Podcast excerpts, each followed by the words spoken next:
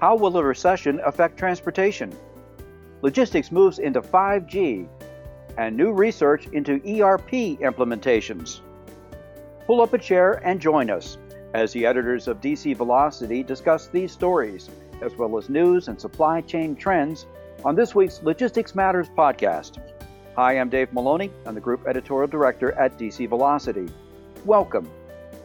Logistics Matters is sponsored by Schneider, whose dedicated service offers you consistent, reliable capacity while providing the flexibility to grow with the demands of your business. To find out how dedicated solves your shipping challenges, head over to schneider.com/dedicated. As usual, our DC Velocity senior editors Ben Ames and Victoria Kickham will be along to provide their insights into the top stories of this week. But to begin today, will there be an economic recession or not? Are we already in a recession? Economists seem to differ, but one thing we do know is that trucking and transportation is not enjoying the same surge that it experienced last year. Here today to help us unravel where things stand and how will all affect transportation and commercial truck markets is Kenny Vieth, President and Senior Analyst at America's Commercial Transportation Research Company, better known in the industry as ACT Research. Welcome, Kenny. Thanks for joining us on Logistics Matters. Uh, thank you, Dave. Uh, great to be, be here, and uh, thanks for having me. Kenny, for those not familiar with ACT Research, can you tell us a bit about your organization? Uh, sure, Dave. We're a uh, small boutique research firm that specializes in North American commercial vehicle and freight markets. We've been in business since 1987, so we're celebrating our 35th anniversary this year. Very good. Thank you. In your latest commercial vehicle dealer digest research and market report, you actually project that there'll be a recession to hit our economy in the first half of 2023. What are you basing these projections on? So, so in short, it's the uh, requirement of the Fed to take aggressive measures in mon- monetary policy uh, to stomp out 9% inflation. And, and, and I will say, um, I, I, at least for for freight markets, it's it's almost immaterial. Uh, I think whether or not the macro or the overall economy goes into recession. Uh, certainly, we are on the cusp or just now starting into a freight recession right now. You're not predicting this will be a severe or long lasting recession. What are some of the factors that you think will help to mitigate the severity of our supply chains and how they'll be affected? Uh, sure. So, so I, I think uh, you know a, a, lot of it could be uh, you know chalked up uh, in, in, you know with the phrase uh, uh, dry powder. So, so I think you know all the stimulus money that was pumped into the economy, consumers are are still sitting on about two trillion dollars there. Yeah, I think our banking system is in much better shape than it was, say, you know, prior to the Great Recession businesses have have uh, you know significantly reduced uh, their borrowing costs uh, with with you know kind of cheap money over the last decade uh, and and uh, you know we're in a record profitability situation obviously rolling off uh, but but but you know, we have that. I think there's also a desire to to reshore a, a, lot of manufacturing. you know, good luck to the manufacturers due to labor constraints, uh, and then also, I, I guess, uh, um, you know, finally, uh, the labor constraints themselves, you know, which, you know, on, on one hand are, are you know you can't grow an economy without more people uh, but on the other hand because we do have a, a constraint on people wages uh, should also be uh, you know relatively buoyant as, as, as we look out over the next couple of years so, as you had mentioned, even if the overall economy is not affected, it certainly is going to affect our market segments. What impact do you think a recession, or at least a partial recession, at least, will have on transportation and freight markets? So, so I think you know if we go back to to the beginning of the pandemic and and uh, you know the again the large infusions of stimulus that that uh, um, uh, the, you know the U.S. Uh, in, in enjoyed, uh, and, and and that is uh, you know consumers weren't able to go anywhere for a couple of years. So, uh, you know, what we did is we spent a lot of money on goods. So if you look at, uh, you know, the strength in durable goods spending in 20 and 21 and non-durable goods spending in 2021, uh, relative to, uh, you know, negative service sector spending because people weren't going on vacation, weren't going to concerts, et cetera. And, and, uh, and after everybody spent the last two years, uh, you know, buying re new refrigerators and new washers and dryers and putting in new pools and uh, and decks and things like that. Everybody already has a new pool and a deck and a refrigerator, so they don't need to put in a new one. So, so uh, you know, part of the of the slowdown in freight markets is just you know kind of the you know the, the flip side of of uh, you know what we've experienced the, the you know the previous couple of years. Uh, and and you know just as a as kind of a last comment uh, you know if you think of Newton's third law of physics, uh, which is, uh, uh, you know, is, is the one that speaks of equal and opposite reactions. So, you know, if you have a, a, a giant run up in goods demand, uh, you know, you're ultimately going to revert back to the mean. And, uh, you know, there's that, that, that adds to, uh, you know, the downturn in the freight markets today. If this is going to be a short lived recession, what should those in involved in the freight markets do now to help prepare for coming out of the recession? So that's that's that's a really good question, Dave. And I, I think the uh, uh, you know the, the the first thing is is you know the definition of short. So so you know what we're looking at at least uh, in in you know kind of our expectation of a freight recession is uh, uh, you know we've got you know say the next 12 months, next four quarters are going to be fairly tough in terms of contracting freight volumes. So the the you know we're we're not looking into an improvement in freight markets until the second half of 2023. So uh, you know I, at, at this point I think it's all about cutting costs and and and making sure you're viable. Uh, so when the freight does come back, uh, you're able to uh, you know take advantage of the improvement after you know kind of eight, 18 months uh, or thereabouts uh, in of of you know falling rates and and belt tightening. Um, also, of course, you, you report on the truck the commercial truck market. And for the past few years, the truck manufacturers have really struggled to keep up with new vehicle demand what projections do you have for the coming year for new truck manufacturing? Uh, sure. So um, to, for, for for for context, uh, you know, for the for the listeners, uh, we would have expected uh, if if this was a normal market this year uh, that the North American commercial vehicle manufacturers would be building uh, something like 350 to 360,000 Class 8 trucks for the entirety of the North American market, not just the US. Uh, our forecast right now uh, for this year is around 310,000 units. So, so that kind of gives you an idea uh, of, of you know the pent up situation. And I think actually uh, for uh, you know especially for for carriers uh, that pent up demand has been one of the things in addition to to the lack of drivers uh, that's allowed freight or that allowed uh, freight rates to rise as fast as they and and be sustained for as long as they were uh, through the course of 2020 and 2021. You also, of course, report on the industry's conversion to electric vehicles. How soon would that become a reality, and what are some of the factors that, that go into that? So, so I, I think, uh, boy, boy, there's a there's a lot of factors here. Uh, you know, we we are just just at the very you know kind of dawning of of the of of electrification uh, with a lot of the you know kind of old line OEMs just now starting serial production on on uh, uh, on on you know kind of favorite vehicles uh, as well as all the you know the new little manufacturers that have been springing up. So uh, you know whenever you introduce a new technology you can't snap your fingers and and go from you know zero, zero to 100 miles an hour on day one. So so it is a process uh, you know for the i think for the oems to to uh, uh, get get all their ducks in a row. Uh, I, I, think you know you have to get your customers comfortable uh, with the notion of of you know switching away from a fuel that has been very good for them, uh, you know, over the previous whatever 70 or 80 years. Uh, so, so uh, you know, the infrastructure has to, to to be put in place. The utilities have to become involved. Uh, so, so uh, you know, it's it's it's it, it's how do we like to say it? It's it's revolutionary change at an evolutionary pace. Sure, makes sense. Again, we've been talking to Kenny Vieth. He's the president and senior analyst for ACT Research. Kenny, thanks for being with us today on Logistics Matters.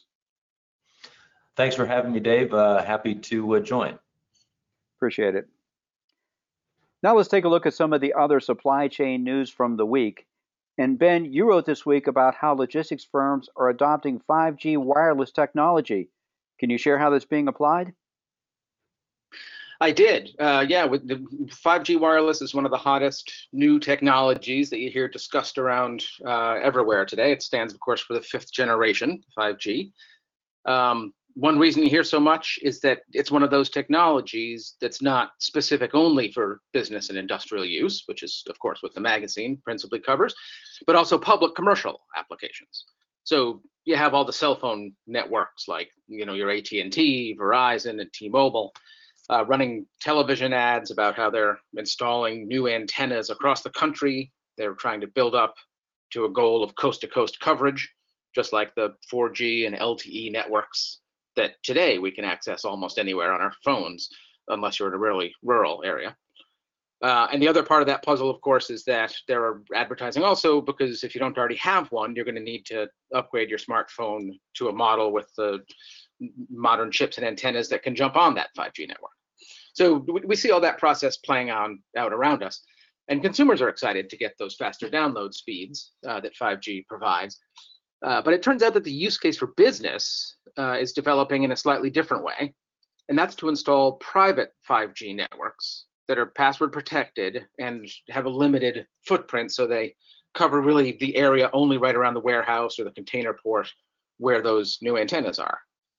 Uh, some of the reasons for that is that uh, it provides better privacy, like we said, uh, for the sensitive business data.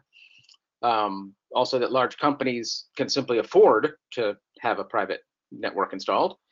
Uh, and that the use case also for 5G and logistics is different, of course, from consumers watching their TikTok videos or what have you. Uh, rather, it's to connect to, you know, mobile uh, handheld computers, like maybe those barcode scanning guns, uh, also to connect to a lot of Internet of Things sensors uh, for track and trace, uh, you know, tracking the freight in at pallet or crate or container level uh, all through the building. So it, it, it's a really a, a different approach. Yeah, it sounds like it, and it sounds like it has a lot of potential. But have you seen any examples of these private 5G networks being built for logistics use? Uh, we have. Yeah, we've started to see a couple specific examples. Um, so it, it, it's not just uh, sort of pie in the sky stuff. A couple weeks ago, we wrote about the U.S. Department of Defense, and they teamed up back in June with AT&T to create one of those private 5G networks at Naval Base Coronado, that's near San Diego, and it's in support of what they call a suite of smart warehouse solutions. Um, basically a lot of sensors uh, to the material handling equipment and to the freight moving across it. Uh, and then more recently, just last week, we heard that the Port of Virginia had named Verizon to build a similar kind of private 5G system uh, for what they said was high bandwidth industrial uses and secure day-to-day networking. So that deal was Verizon's second with a major international port and its first one with a US-based uh, terminal port. So why is this happening at the ports that we saw there? Uh, so the CEO of Verizon Business, uh, Sowmyanarayan Sampath, said in a release that seaports provide some of the best possible examples of the power of private 5G because their uses span things like autonomous vehicles, connected heavy equipment, and secure real-time tracking and logistics. Uh, so that's actually spe- specifically what the Port of Virginia said as well. Um, it said that it will build the ultra wideband network here uh, at one of the port's main container terminals with plans to use that network to explore the use of autonomous over the road trucks for accessing the terminal so they could drop off and pick up shipping containers. Uh, the second thing is that the network will also replace Wi Fi with a secure private 5G connectivity across uh, what's called the Virginia International Gateway Facility. That's a almost 300 acre marine terminal. Uh, part of that effort, uh, as, as I said before, you know, it, it's nice to be a large company because you can afford to build these things. Uh, and part of the effort is also covered by a U.S. Department of Transportation grant. Uh, what they want to do is create a proof of concept here for the use of private 5G with autonomous trucks. Uh, so it, has been interesting to see it play out. Uh, there are some reasons why it's hitting logistics and, and marine ports first, but uh, it, that's something that we'll continue to follow and maybe see if that'll be involved in the spread of the technology. Yeah, certainly seems to be really interesting and another good example of newer technologies with the potential to make a real impact in our industry. Thanks, Ben. Yep, glad to do it.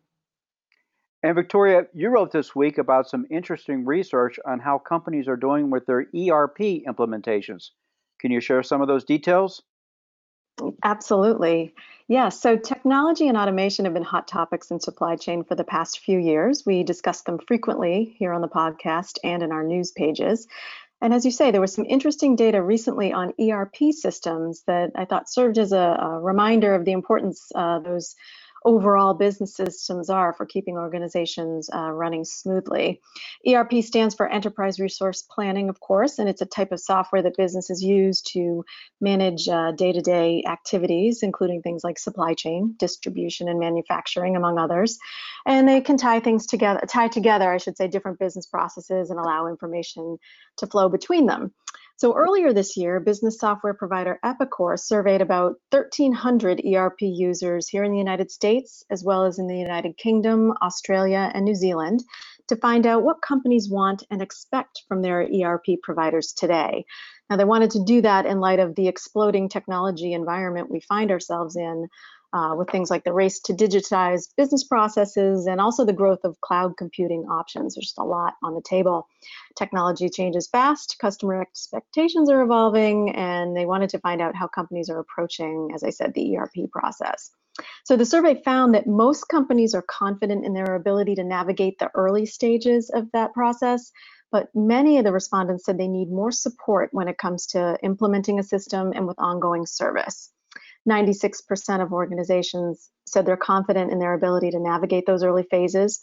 And those include things like evaluation and requirements planning, but nearly half cited a strong need for more support and partnership from their ERP providers during those later stages of that purchase journey, which includes things like implementation and go live phases, as well as ongoing customer support, like I said a second ago. Companies want those things for ob obvious reasons. They want to ease migration of a new system and get the most value out of it. And one of the key takeaways from the this survey was that it's uh, important for businesses to make sure they select a software provider that not only has the tools and solutions um, they think they need, but one that will be a long-term partner and provide the support they need through the entire uh, process. Right, Victoria. So it really seems that companies are setting a higher standard for their ERP providers these days. Is that right? Yes, and I think that's true across the board, really, when you consider all kinds of business services that companies purchase. Um, as I said, and as we know, business moves at a fast pace, companies need to keep up, and with the higher costs of doing business today, with all this inflation we're seeing, customers want to make sure they're getting their money's worth when they make investments, especially uh, in technology. That said, nearly half of those surveyed said said they actively consider moving to a new ERP solution every one to three years. And according to the survey, that's due in part to industry innovation and the rapid digital transformation that's occurring across industries. And you know, those are factors that are contributing to what they say is a proliferation of new technologies in just about every market.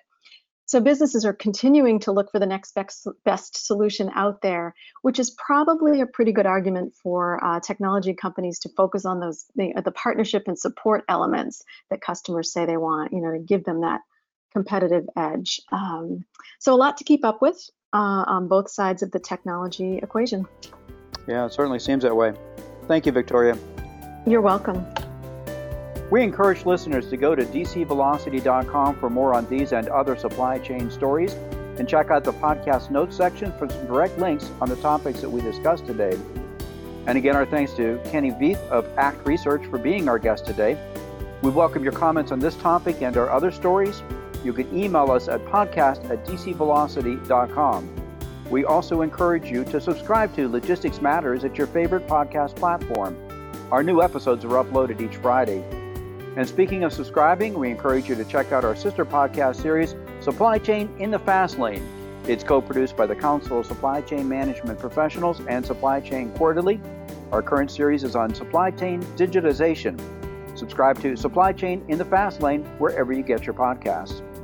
We hope that you enjoyed this episode of Logistics Matters brought to you by Schneider. Schneider Dedicated helps you take control of your supply chain with reliable, consistent capacity. To find out how Dedicated solves your shipping challenges, head over to schneider.com/dedicated. We'll be back again next week with another edition of Logistics Matters, when we will further discuss the outlook for freight markets. Be sure to join us. Until then, stay safe and have a great week.